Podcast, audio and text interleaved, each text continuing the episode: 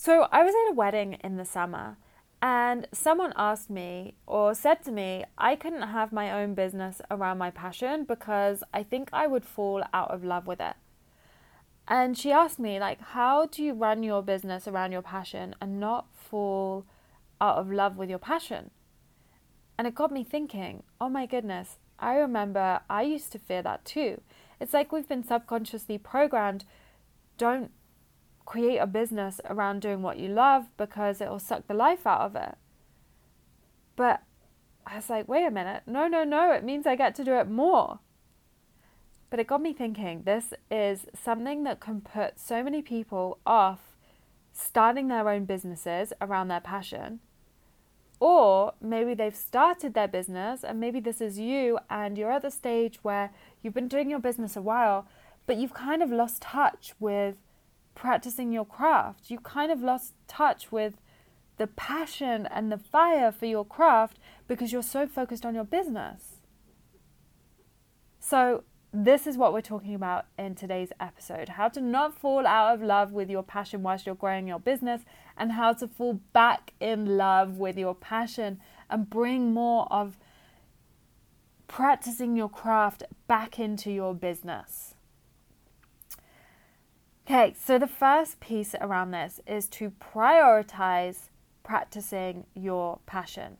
Now, you might be like, but Sarah, I don't have more time to be able to practice my passion. The time I have, I have to spend on my business. The rest of the time, I'm looking after the kids or I'm doing these other things. So I don't have more time to practice my passion. Where does that time come from? So, this is what I did when I had this realization in my business of like, wait a minute, at the time I was renovating a house. I was using so much time with that, so much energy with that as well. And then I also wanted to spend some time with Louis, and it was also COVID at the time. And then I was running my business as well. And I was like, how can I incorporate more of doing my passion to fill up my cup as well, to fall back in love even more with my passion without needing more time? And what I did was this every day I would start, when I was working on my business, I would start by practicing my passion, by creating things, by making things. For me, that meant making clothes, pattern cutting new garment ideas, looking for inspiration on Pinterest.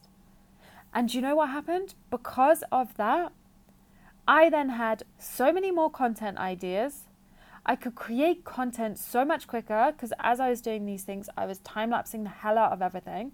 Time lapsing is like, oh my god, it is the biggest time saver ever because you can time lapse what you're doing and then you can share, you know, value content on top of that. You're not having to then record stuff afterwards. So, actually, by me putting my passion first, and scheduling it first in my days, it made everything so much easier. It also meant when clients were asking me questions, I'd be like, oh, I just did this yesterday. I have this example here, so you can see this here.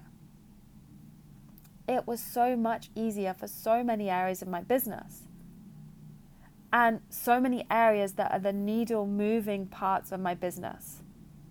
Because before I was practicing my passion, in this business time, I was really focused on the needle moving tasks. I knew I had limited time, so I was focusing on those needle moving tasks.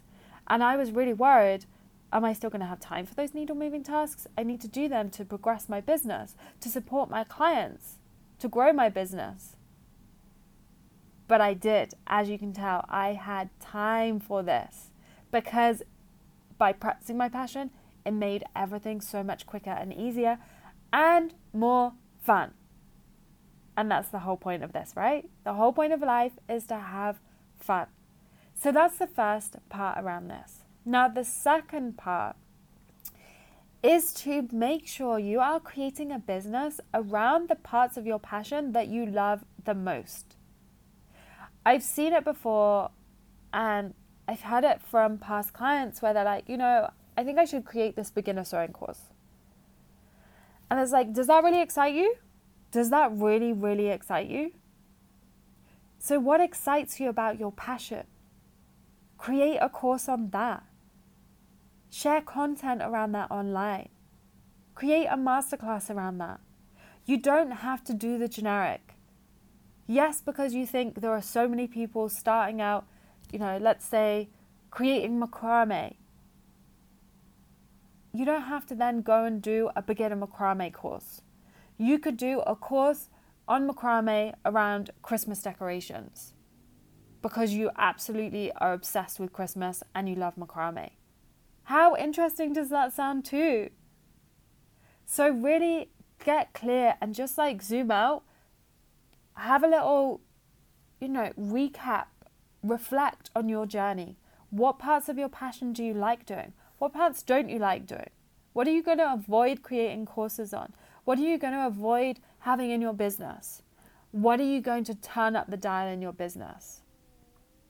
So, a really good example of this is that I became obsessed with making swimwear. So, I created a course on pattern cutting and sewing your own swimwear. I could have spent that time creating a beginner sewing course. I can't tell you how many times people message me being like, Do you have a sewing course for beginners? No, I don't. Why? Because I don't feel like making one. Why? Because it doesn't really excite me. Yes, I could do it. Yes, I could probably make a load of money for it. But for me, my business is about enjoying what I'm doing. So create the things that you love the most. Create the things that excite you.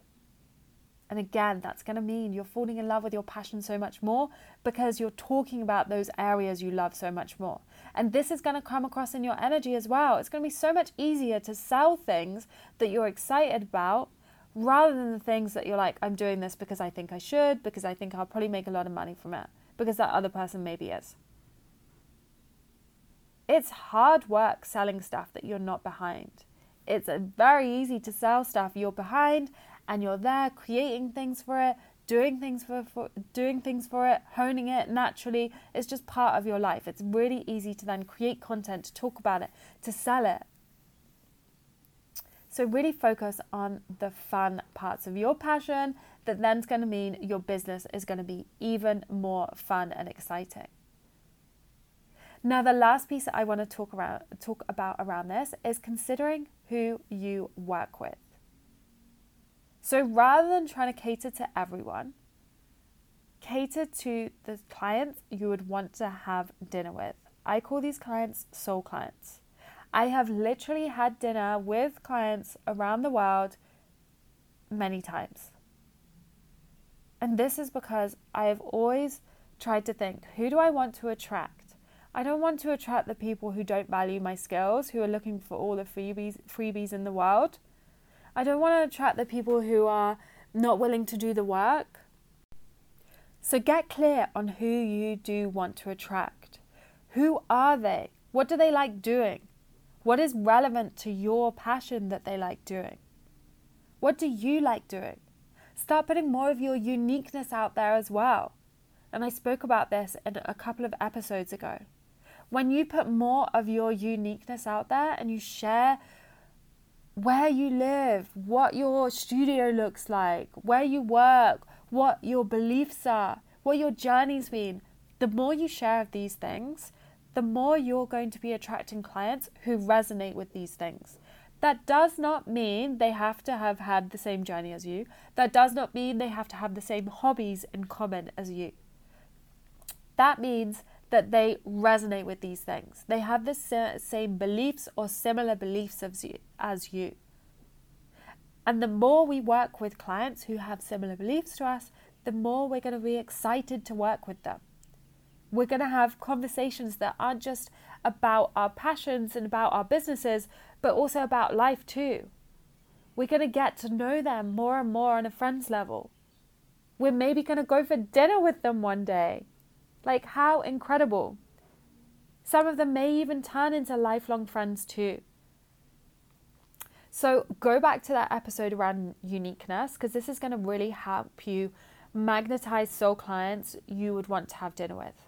Go back to that episode, infuse that within your content, within your offers, and you're going to find you are working with those soul clients, the clients you want to have dinner with, not the people you're like, oh my God, I'm dreading them coming on this call.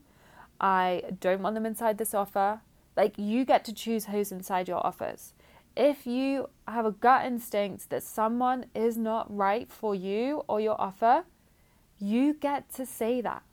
You obviously don't have to be like, I don't want you in my, my offer. You're not the person for me. You get to say it in a polite way, of course. But you get to choose. It's your business. You get to choose. You are the CEO. All right. It has been an absolute pleasure having you here today, listening to this episode. As always, drop into my DMs. I'd love to know how you feel about this topic. Let me know in the DMs whether you haven't started your business yet and you're thinking about it, or whether you've started it and you're like, oh, wait a minute, I want to turn up the dial on practicing my passion, doing my passion, and incorporating that more into my business. Drop into my DMs. I'd love to hear what your thoughts are on today's episode. But until next time, as always, have a beautiful, beautiful day, and I will speak to you in the next episode.